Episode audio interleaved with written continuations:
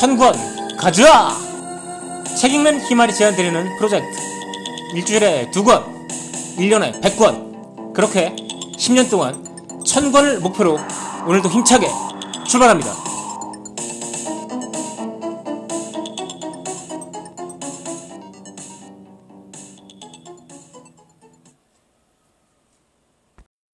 안녕하세요. 책 읽는 희말입니다.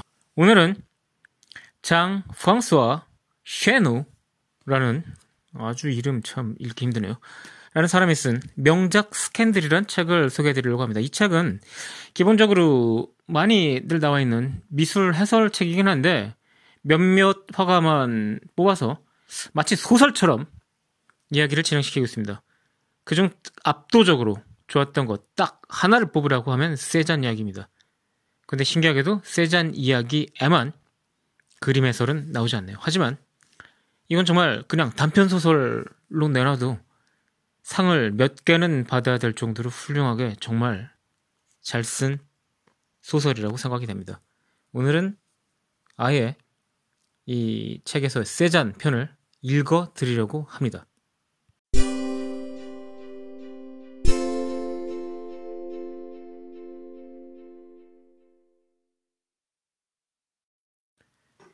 어머니는 늘 아저씨를 가여운 사람이라고 불렀다. 나는 아저씨의 텁스룩한 수염이 무서웠다. 그래서 처음에는 멀찍이 계단에 앉아 난간 기둥 사이로 아저씨를 훔쳐보았다. 하지만 나쁜 사람 같지는 않았다. 아저씨는 이곳 라 그랑콩부 사람들처럼 광부 같은 사람새를 하고 있었다. 그러나 아무리 목욕을 해도 새까만 손톱 밑에다가 사라지지 않는 광부들과는 달리 아저씨는 손이며 이마며 셔츠의 깃과 소매, 우도 자락에 노란색, 파란색, 초록색, 보라색 물감이 묻어 있었다. 아저씨는 이곳 회색의 광부들과는 달리 총천연색 광부처럼 보였다. 아저씨는 저녁에 돌아오면 나무창을 댄 신발을 끌고 구석 테이블로 가서 캔버스를 벽에 기대놓고 배낭과 모자를 벗은 다음 자리에 앉았다. 그리고 이마에 땀을 닦으며 작은 소리로 아듀 라고 짧게 인사했다. 어머니는 나를 보고 우물에 가서 시원한 물속에 온종일 담가두었던 바구니에서 술병을 꺼내오라고 하셨다. 어머니가 아저씨에게 시원한 포도주를 따라주시면 아저씨는 천장을 향해 고개를 젖히며 포도주를 마셨고 다 마신 뒤에도 눈을 감고 몇 초 동안 그러고 있었다. 고맙습니다. 짧게 말하고 아저씨는 편한 듯 숨을 길게 내쉬었다. 난 아저씨가 몹시 목이 말라 포도주를 아주 달게 마셨다는 것을 알 수 있었다. 아저씨는 온종일 지독하게 목이 말랐을 것이다. 여름철 이곳의 더위는 살인적이다. 오후에 마당을 지나갈 때 그늘을 벗어나는 순간 태양의 칼날이 목을 자르는 듯하다. 이 시간에는 모든 사람이 낮잠을 자지만 아저씨는 예외였다. 아저씨는 온종일 소택지를 돌아다녔다. 아침에 집을 나서면 늦은 저녁에야 돌아왔다. 어머니는 아저씨에게 빵, 햄, 소시지 그리고 집에서 돼지를 잡아 만든 프리깡도와 같은 간단한 요깃거리를 준비해 주셨다. 그리고 잘 말린 세벤느산 염소젓 치즈 펠라르똥을 두세 개 챙겨주시는 것도 잊지 않았다. 이렇게 무더운 날씨에 버터를 쌓아주셨으면 다 녹아버렸을 것이다. 어머니는 물과 포도주를 반씩 섞어놓은 유리병을 우물에서 건지셨다. 그것은 갈증을 달래는데 효과가 있었다. 어머니는 병을 젖은 천으로 사셨는데 그렇게 하면 그 아저씨가 벌판을 헤매는 사이 몇 시간은 시원한 상태를 유지할 수 있었다. 어머니는 다른 음식과 유리병을 함께 보자기에 싸서 아저씨에게 주셨다. 그러면 아저씨는 그것을 가죽 어깨끈이 달린 배낭에 물감통과 함께 넣고 나서 그 위로 그 위에 나무로 만든 이젤을 얹어 묶은 다음 등에 짊어지고 손에 캔버스를 든 채 길을 나섰다. 그리고 저녁에 돌아오면 곱게 접은 보자기와 빈 병을 어머니께 돌려주었다. 가여운 사람. 어머니는 늘 아저씨를 불쌍히 여기셨다. 아저씨가 우리 여인 속에 묻기 시작한 지 일주일쯤 되었을 때 아저씨 허락을 받고 방을 청소하게 된 후로는 더욱 그랬다. 어머니는 방을 나오시며 중얼거리셨다. 가여운 사람, 가여운 사람. 어머니는 아저씨의 방에서 몇 벌 안 되는 속옷, 막 끝낸 그림 두 점, 대생 몇 점을 보셨다. 그런데 그림이 별로 예쁘지 않다고 생각하시는 것 같았다. 이건 여기 경치와 비슷한데? 어디서 그러는지 알겠어. 저기 내과 쪽이네. 그런데 그림을 끝내지도 않았잖아.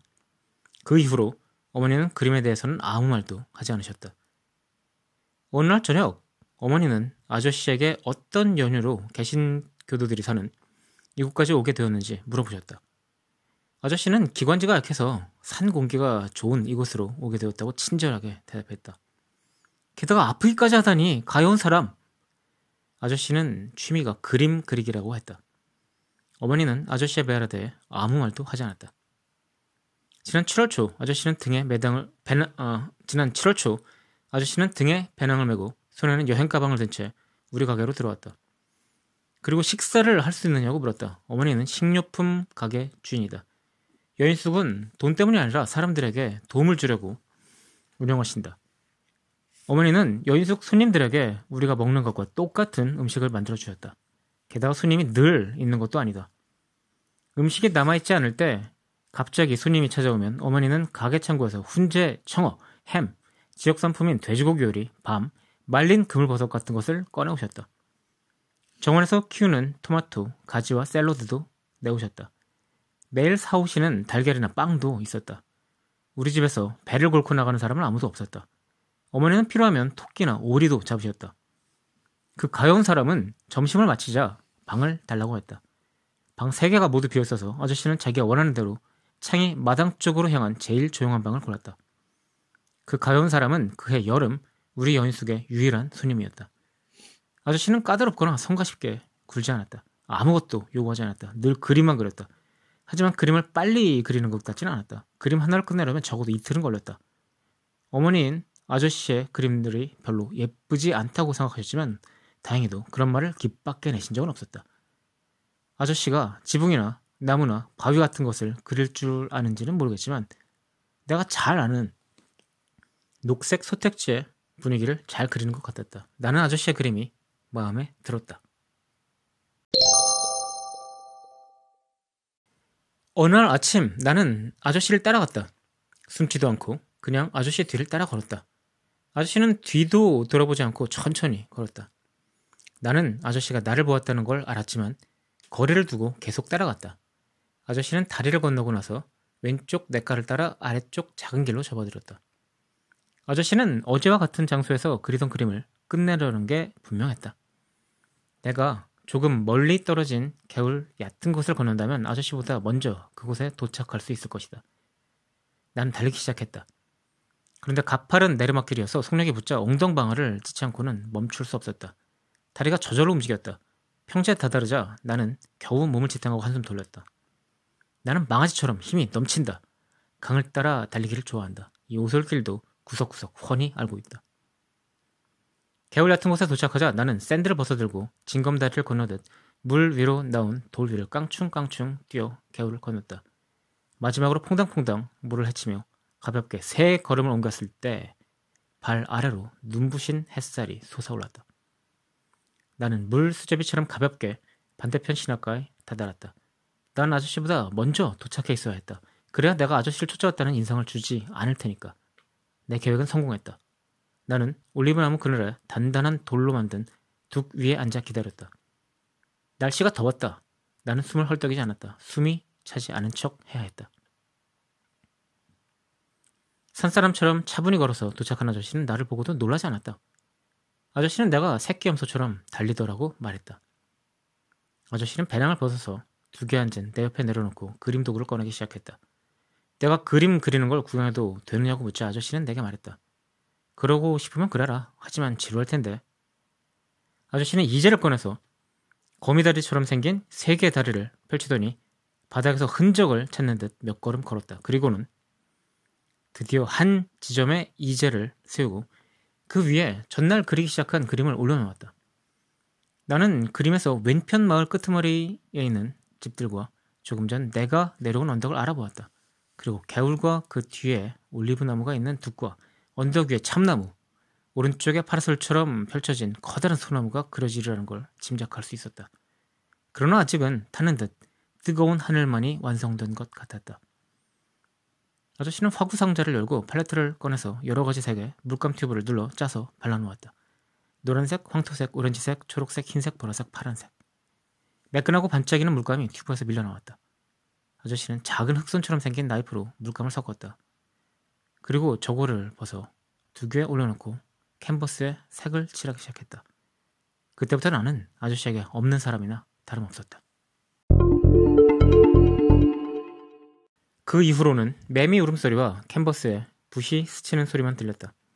때로 아저씨는 한숨을 쉬었고 칠해놓았던 것을 긁어낸 다음 이젤 주변을 돌다가 뒤로 물러섰다가 다시 앞으로 다가서서 두 손으로 그림을 들어올리기도 했다. 아무것도 아저씨를 방해하지 못했다. 올리브나무 사이로 햇빛이 비치자 아저씨는 벗어두었던 모자를 다시 썼다. 아저씨는 땀을 흘렸다. 온 세상이 막막한 정적에 잠겨 있었고 오직 아저씨만 살아 움직이는 것 같았다.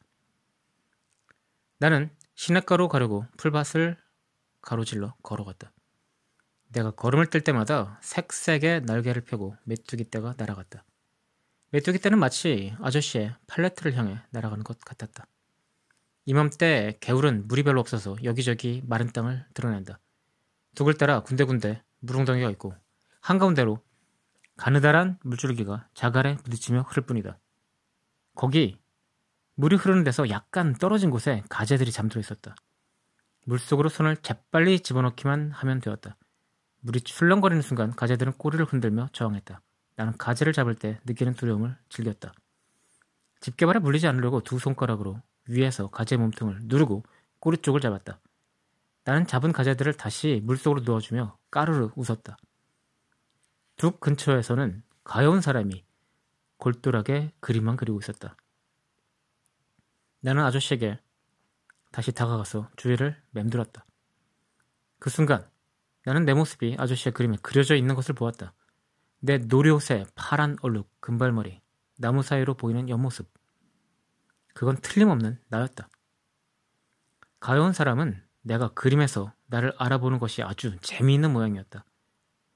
아저씨는 팔레트와 붓을 내려놓고 배낭에서 유리병을 꺼내 맛있게 한 모금 마시고 나서 엄마가 싸주신 보자기를 풀었다. 그러고는 내게 말린 소시지와 빵 한 조각을 칼로 잘라주었다. 나는 아저씨에게 내가 가재를 어떻게 잡았는지 들려주었다. 아저씨는 꼬마 여자애들을 어떻게 그렸는지 들려주었다. 이렇게 단 두 번의 부터치로.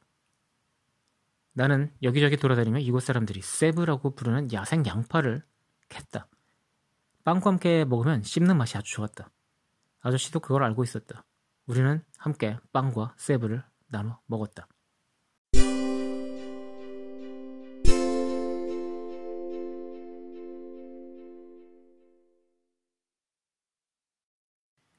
가여운 사람은 일주일쯤 더 우리 집에 묵었다. 그리고 오늘 아침 떠났다.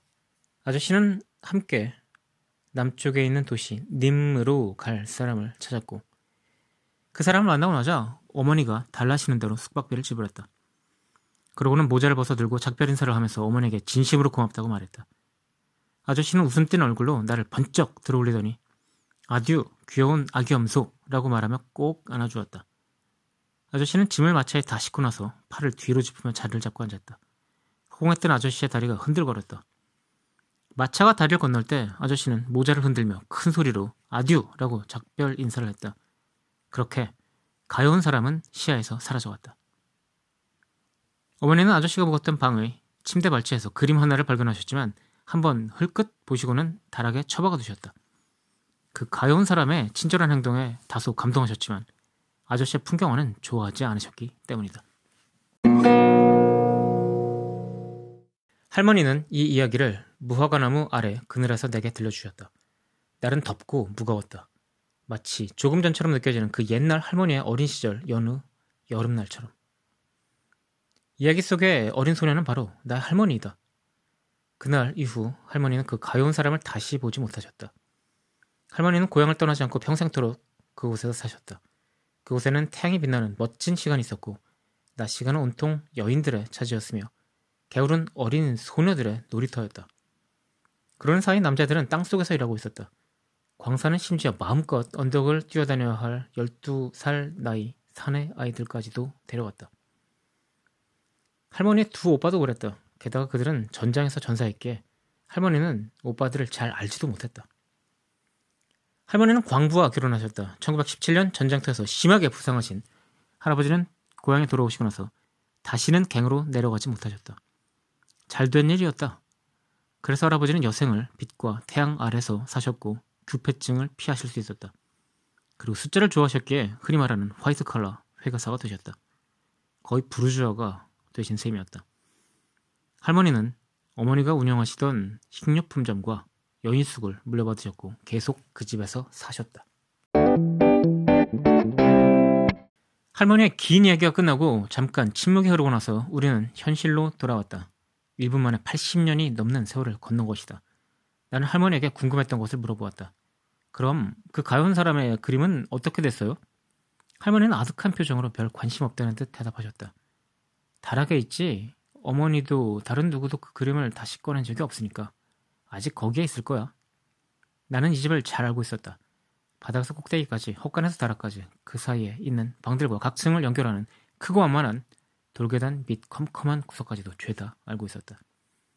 청포도 송이 사이로 늘 두세 줄 소시지가 걸려 있고 숙성된 햄이 쌓여 있는 맛있는 냄새가 나는 진흙 창고까지. 전 다락에서 한 번도 그림을 본 적이 없는데요. 네가 제대로 보지 않은 게지 아니면 쥐들이 갉아먹었거나. 나는 자리에서 일어나 곧바로 푸르스름한 어둠에 잠긴 다락으로 올라갔다. 할머니의 다락은 어린 시설, 내게 모험의 보물창고 같은 곳이었다.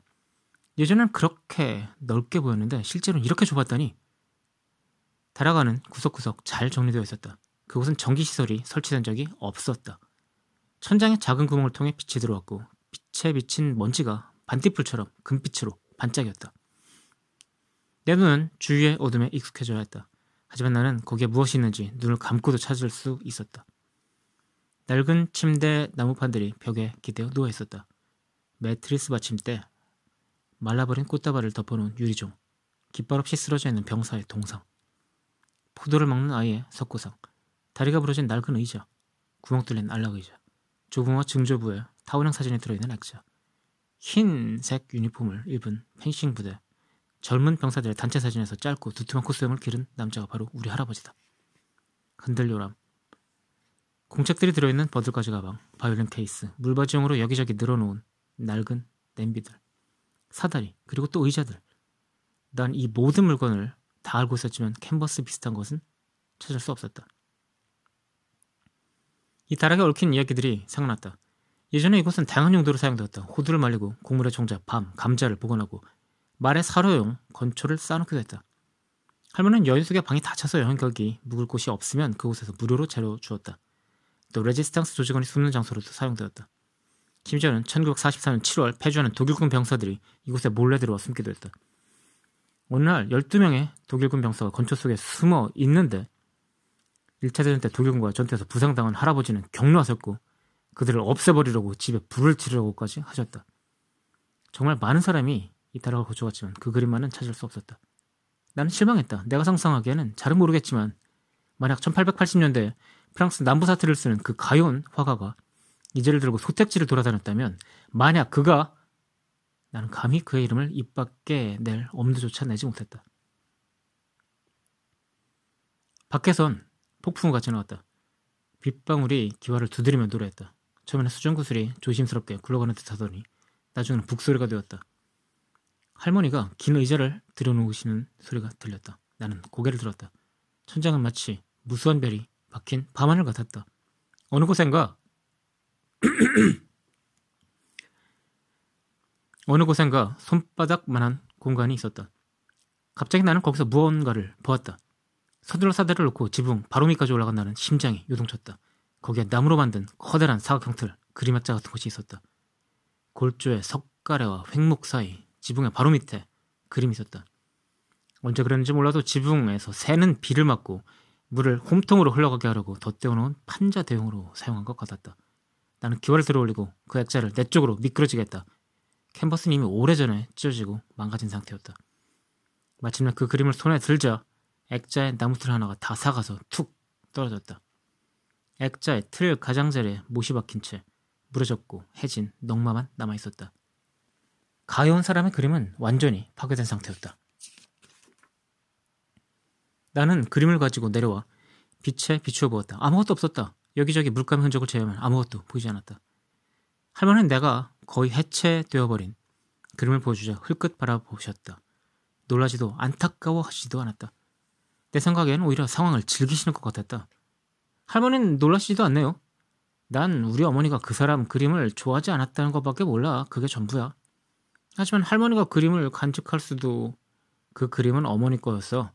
할머니가 내 말을 자르며 말씀하셨다. 그리고 너무 많은 말을 하셨다는 듯 입술을 깨물었다. 그 순간 내게 어떤 생각이 번개같이 스쳤다. 왜 그림이 증조 할머니 것이라고 하시죠? 할머니 눈은 세상에서 가장 아름다운 파란 눈이다. 광부 집안에는 종종 그런 사람이 있다. 펼쳐진 책처럼 그 눈을 통해 모든 걸 읽을 수 있다. 그 순간 나는 어린 시절 대단한 비밀을 간직한 어린 소녀와 장난기를 보았다. 그 어린 소녀는 악의 없이 나뿐만 아니라 이 세상을 놀리고 있었다. 분명히 무언가 중요한 결단을 내리시는 듯 할머니는 나를 바라보며 말없이 눈으로만 웃고 계셨다.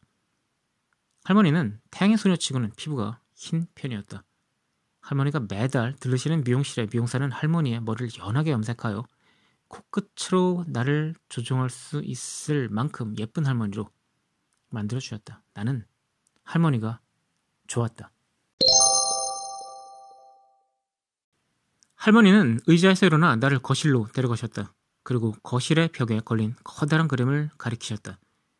그것은 내가 전부터 알고 있던 그림으로 요란색으로 알록달록하게 칠한 커다란 공마단 천막을 배경으로 광대와 사자와 코끼리들이 그려진 서커스 포스터였다.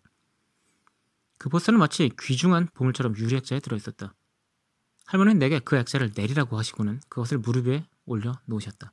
잠시 숨을 참더니 이윽고 내게 말씀하셨다. 그 사람이 내게 준 두 번째 그림을 방에 남겨놓았지. 이렇게 고백하고 나서 할머니는 잠시 침묵하셨다. 그리고 다시 말을 이으셨다. 난 이 그림을 무척 좋아해. 오랫동안 내 침대 위에 걸어놓았지. 그러다 어느 날 신문에서 그 사람 이름을 보았단다. 그 가yon 사람이 대단한 유명인이 되었던 거야.